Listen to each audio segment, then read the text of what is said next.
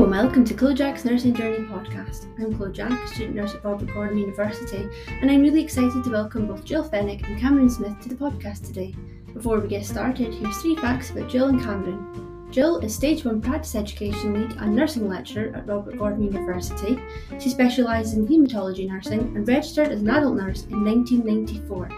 Cameron is a nursing lecturer at Robert Gordon University and is course leader for undergraduate nursing programmes. Cameron specialises in oncology nursing and registered as an adult nurse in 2010. A big welcome to you both. Thank you both for joining me today. It's really great to have you both in the podcast. So, Gill, let's start by hearing your nursing journey. Where did it begin for you? Okay, so um, I started my nursing degree in Glasgow in ooh, 1981, um, and I I was in the second intake of the one of the first degree courses that ran, so that's way back. So I did a four year degree course in Glasgow, and then after that, I worked in a medical receiving ward that had uh, haematology as its specialty. And then after that, I went down to Sheffield and did a post registration uh, qualification in oncology and I worked in oncology and palliative care down there for a wee while. Then I returned to Glasgow and did some agency work in oncology. And then after that, I came to Aberdeen and got a staff nurse's post in oncology. At that time, all the oncology services were based out of Woodend Hospital, Ward 3 at Woodend, which doesn't exist anymore. And after that, I went into education and did my postgraduate teaching qualification. And then worked as that took about a year and a half and I was based in Glasgow for that and did my teaching practice in Edinburgh at the Edinburgh Royal Infirmary which was very very posh and I had to wear a navy skirt and white shirt. It was very sensible. And then I worked as a teacher, a lecturer at Foresterhill College for a while. Then I applied for a job as a senior lecturer at the University of Malta. Wow. And it was seconded by the University of Liverpool. So I mm. did that for a year and uh, developed a BSc program in Malta for um, Maltese students, which was oh, brilliant. Amazing. I absolutely loved that. And I got to work clinically there as well. And then after that, I came back to Aberdeen. I got another lecturer's post, did my MSc in health promotion, but the focus of that was on um, breast cancer and women's perceptions of uh, detection of breast cancer in various wow. ways. And then I have worked as a lecturer at RGU since then, I also left. I've just remembered I had another leave. I left and set up my health and social care training company oh, wow. in 2008. That's amazing. And did that for many, many years and came back after that. And I still run that company part time. So lots of different things in there. That's brilliant. Thank you, Gill. And okay. Cameron, let's talk about your nursing journey. Where did it begin for you? So I started working as a healthcare support worker. Um, we were known as auxiliary nurses back when I started, Chloe. Um, and I worked in elective orthopaedics and in the orthopaedic theatres um, within the anaesthetic room. So I did that for um, about a year. And at the same time, I applied to NESCOL. Okay. I did my access to nursing programme. I'd left school at fourth year and I didn't have uh, the qualifications I needed to get into university. So I went through the college route and I did the Access program. Um, really enjoyed the Access program, did quite well at the Access program, and from that point on, decided that I wanted to apply to RGU. So applied to RGU to do my undergraduate degree, um, and I undertook the Bachelor of Nursing degree. So did that over three years. Really enjoyed being at RGU as a student. Um, really enjoyed being a student nurse in general. Um, loved all the placements I did um, and just enjoyed being a student. Once I qualified, I got my first post in a care home. So I worked in Granham Care Home in the Bridge of Don. I did that for quite a short period of time. I did that for about six months. Um, it was a bit of a learning curve for me. It was my first post. Um, going through that transition is quite difficult. It's quite mm-hmm. challenging. And I was one of the night nurses. And when I was working there, I was the only qualified nurse on that floor. Oh, so it was a bit of a learning curve. Yeah. It was a bit scary at times, but it was really an interesting place to work. And after that, I then moved to the haematology day unit at ARI, and I did that for two years in mm-hmm. Aberdeen. Mm-hmm. During that time, I was studying for my master's degree. I was studying as well for my chemotherapy course, as it was called back then. Oh, that's cool. After that, after the two years I was at ARI, I moved to Jersey in the Channel Islands and I worked in oncology and haematology in Jersey. Um, did oncology more than haematology when I worked over there. Mm-hmm. I did that for three years. I did various different roles when I was there. And then after those three years, the opportunity came up to apply for the post I'm currently in as a lecturer in Aberdeen. Um, surprised myself and actually got the job as a lecturer at RGU. And at that point, moved back. And I've now been a lecturer at RGU for the last six years. Fab, thank you very much, Cameron. So I'm right in saying that you've both had experience in oncology and haematology. That's right. Yeah. Fabulous. Yes. So, can you both share with me what student nurses can expect from both of these specialisms while on placement, and why newly qualified nurses might want to consider this as a first post? If it's appropriate for it to be a first post, that is.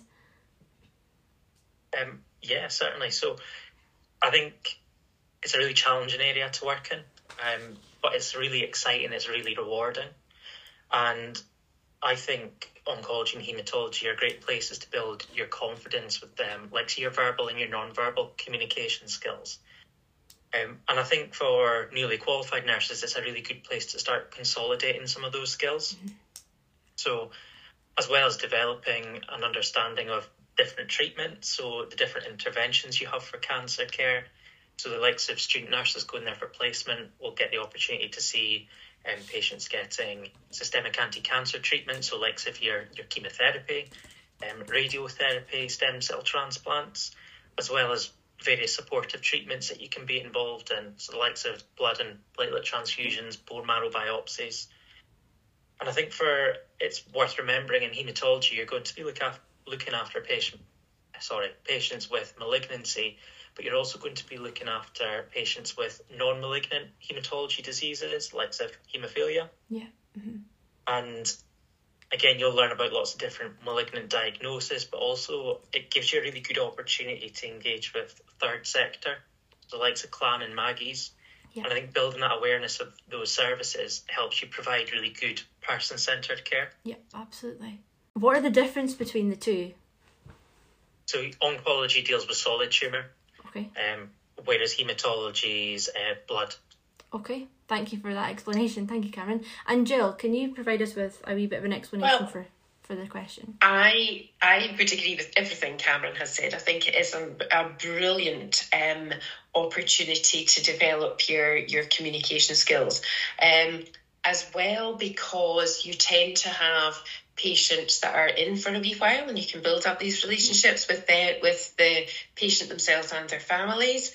Um, and also you tend to have patients that maybe leave and they come back in for further treatment etc so you do build up relationships that way.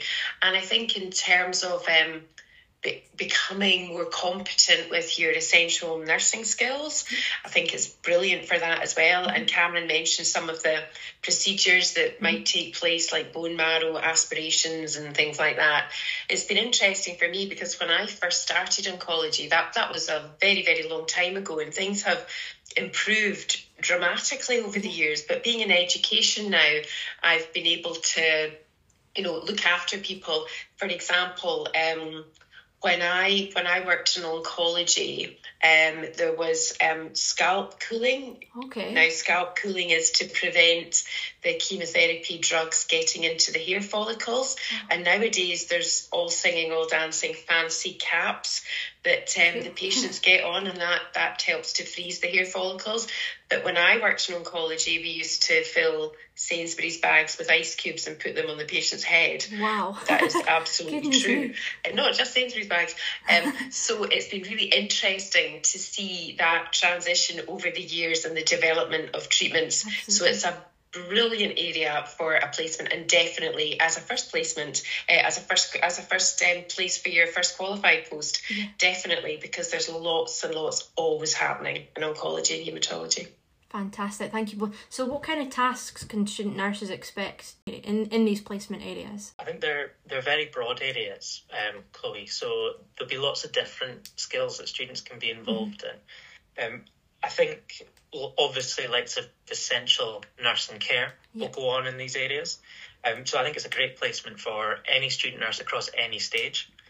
As you progress through the stages, the like of being involved in blood transfusion, venipuncture, cannulation, um, catheterization, for example, um, but as well you get to go and see a lot of other procedures with the department. So like so getting down to radiology, going down to radiotherapy, going to see biopsies. So it links in with a lot of different areas and it really allows you to see that multi uh, professional working within um, oncology hematology. In likes of hematology, you can go to the laboratories, you can see um, like the blood being analysed, you can go over to the blood transfusion service and watch things like stem cell harvest.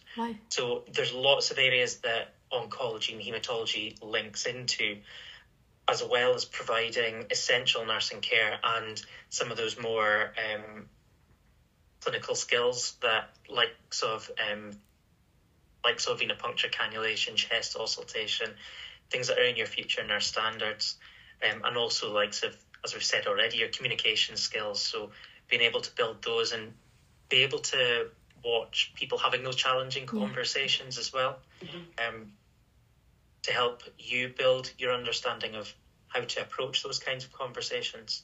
Absolutely, Gill. Did you want to add anything at all to that to that question? No, no, I don't think so. I mean, I think that's a very comprehensive overview of the type of um, involvement that you would have either as a student nurse or as a newly qualified nurse. Yep. I guess it is a suitable post for a newly qualified nurse then, and I guess you have to have a really good knowledge of your your um, science and your pathophysiology for this kind of post. I think as well no matter where you end up working, you will be looking after people with a cancer diagnosis. Yes. Uh-huh. Um, you will come across patients with cancer in all yeah. specialities. So actually, having somewhere like oncology, hematology as a first post could give you that underpinning knowledge of yes. the different treatments and the journeys that those patients will go through. Yeah. So regardless of where you end up working, you have that appreciation of what they're going to be going through and have Absolutely. that empathy and understanding. Absolutely. Yeah. Thank you, Cameron. Um, so, are there any specialist qualifications required to carry out the specialist roles? Well, um, obviously, the nurses qualifying from RGU will have a nursing degree, which is going to set them in good stead, whether that is a bachelor degree or an, or an honours degree. Um, I in in my day, I you did what was called um, a national board um, two three seven qualification, which is a post it's a post registration oncology course. Okay. And although it's called something different in those days, it's very similar to yeah. any post registration course that um, you could undertake now. Uh, certainly, undertaking any courses in oncology and post-reg courses in chemotherapy that Cameron runs, and I um, assist with that module. Um, also, I used to run a post-registration pain management course. Okay. All these courses are entirely relevant uh, if you wanted to undertake them prior to, a, you know, a, a, call, a post like that. Yeah. Fab. So this is a good opportunity to plug the RGU courses for this area. Absolutely, definitely. Cameron, did you want to add anything to that? Um, just to really echo what Gill's saying. So it'll depend on the board you work um, work for, but certainly for like of NHS Grampian, we had to do a systemic anti-cancer treatment course. Okay. When I did it, it was a chemotherapy course. Um, and yeah, as Gill says, there's a lot of different CPD that you can do that would it'd be more than relevant for working in oncology and hematology.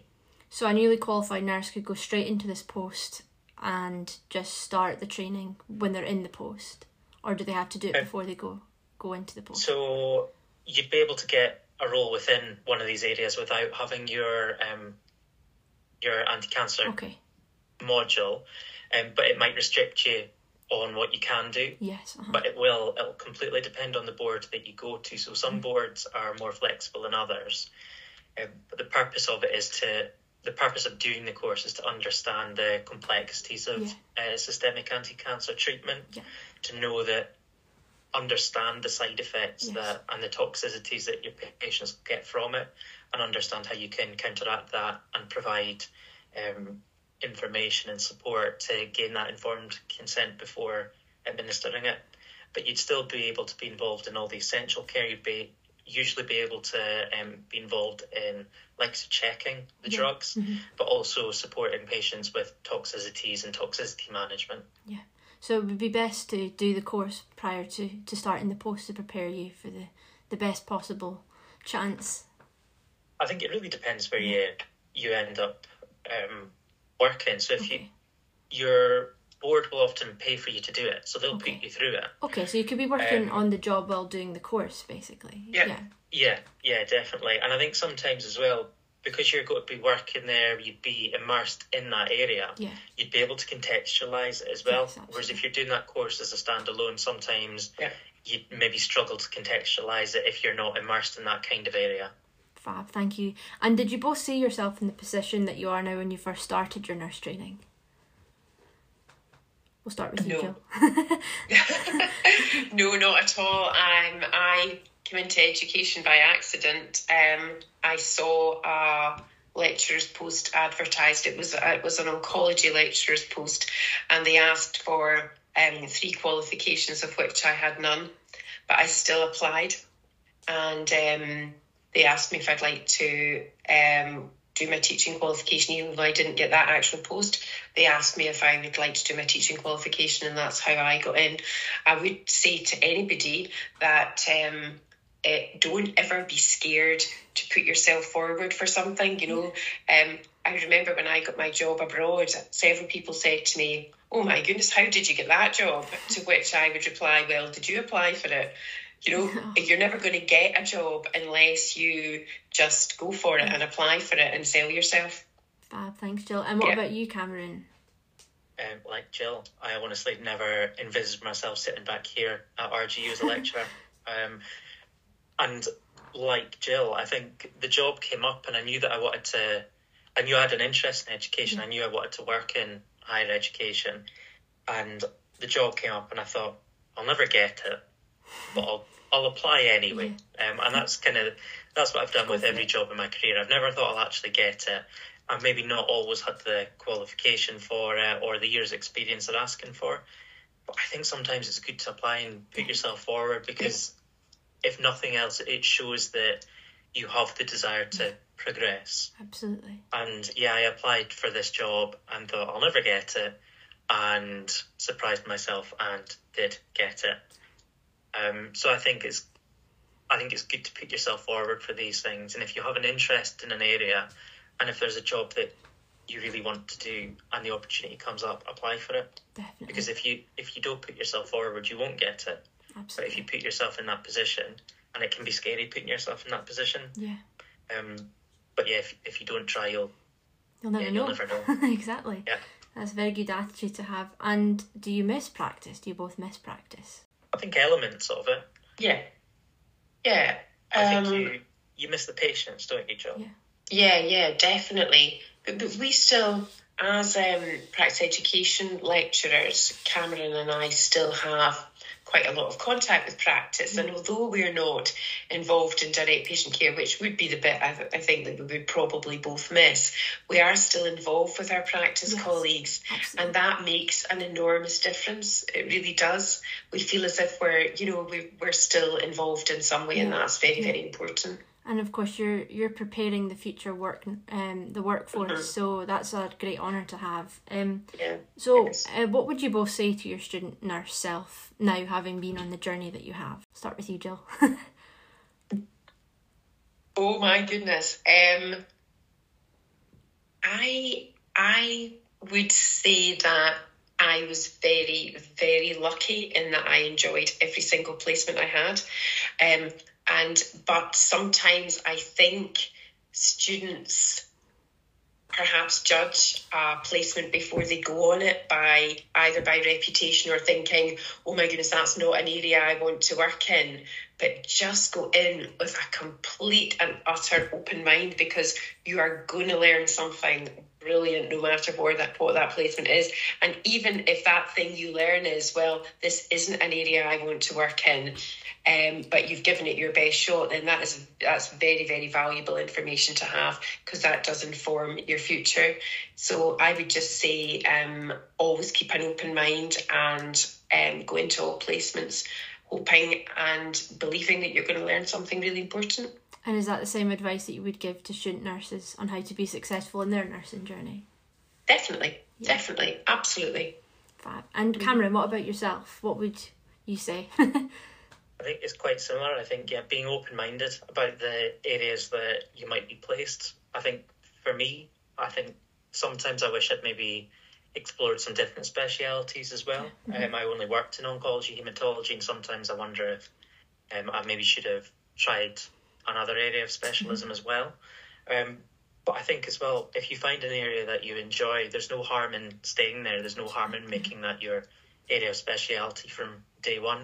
Yeah. I think just enjoy yourself and enjoy your enjoy your time as a student. I think you're you're so keen to get through your training and be that qualified nurse that sometimes you forget to just enjoy what you're doing here and now. Yeah.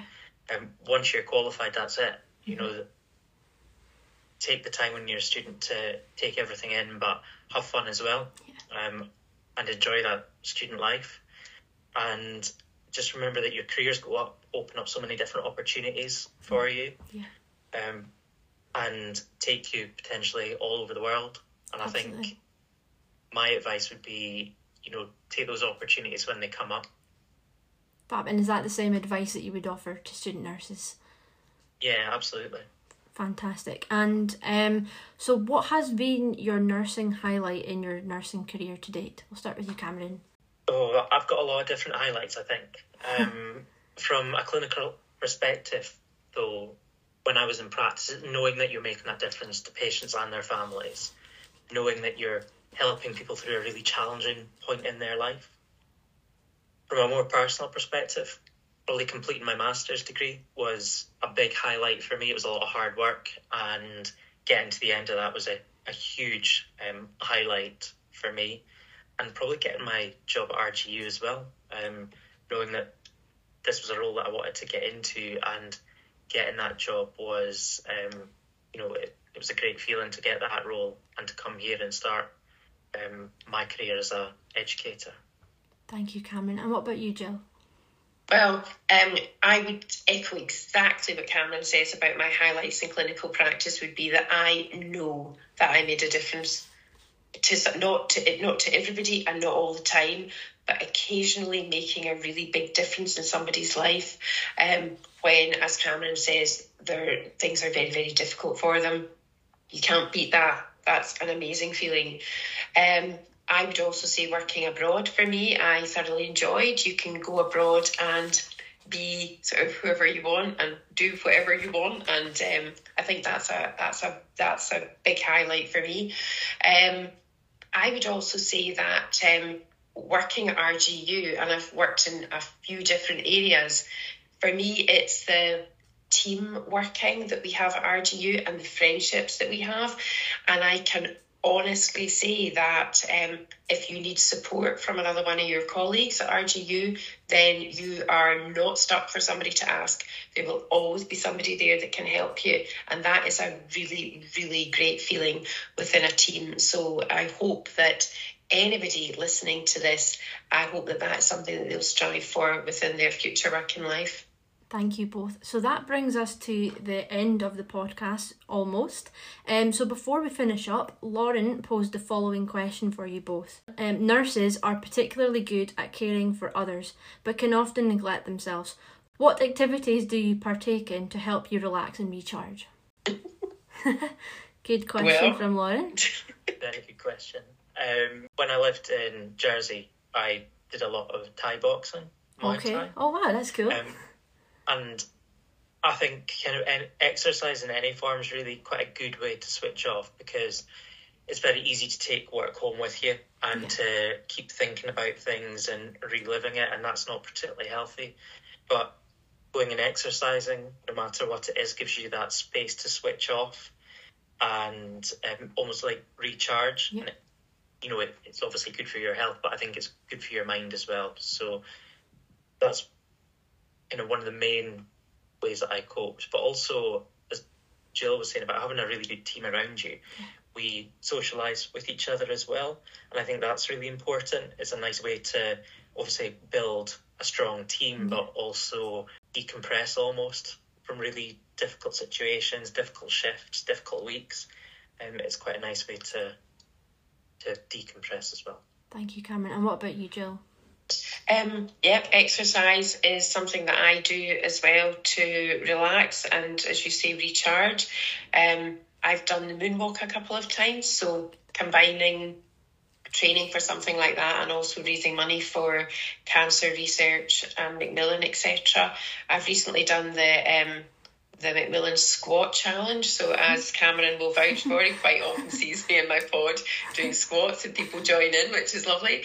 But um, I definitely think that exercise is a great is is a really really good way of de stressing as well, and um, and and having a, a healthy social life as well because friendships and laughter are the they must be absolutely up there in the best ways uh, to relax and um, and enjoy yourself. Thank you both. That's a great reply to Lauren's question. So, in the next episode, we'll be joined by Helen Padding, Critical Care Nurse Manager at NHS Grampian. So, the power is now in your hands to both pose a question for the next guest speaker. What would you lo- bo- What would you both like to ask Helen? Okay, um, the question that we posed is um, on a daily basis, you are dealing with life and death situations. How does that impact on your own daily life? Thank you both. That's a super question. So we'll hear from Helen in the next episode. Thank you both for joining me today. I hope you've all enjoyed this episode of the podcast. If you enjoyed this, please leave a comment on my socials and follow me at Jack and Mac. That's all for now, folks. Cheerio.